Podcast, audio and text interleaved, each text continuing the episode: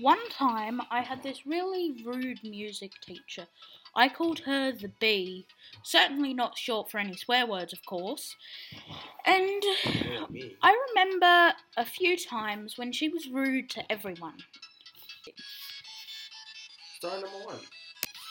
My rude music teacher decided that this kid who said he didn't want to do music because it's pointless got detention for guess how long?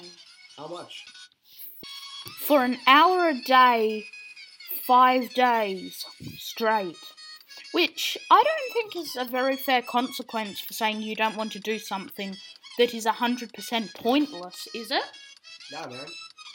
And if you're gonna make me do music, well, it wasn't actually me that said that, but I totally agreed.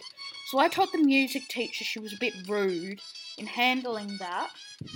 And then you know what happened to me? What?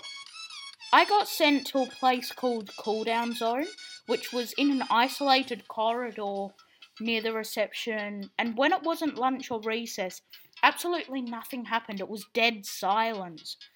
Jesus. And dead silence for 35 minutes. I don't think that's very nurturing to a nine year old's brain, do you? Um, sort of, a little bit. Yeah, but what about if you just said some you told someone that what they were doing was not fair? Is that still fair to punish you in dead silence for 35 minutes for saying your mind? Dude, that's just not cool, man. And anyone that does that is weak. Too weak to own up to their mistakes. Thanks for listening. See you ya next, next time. time. Bye. Bye.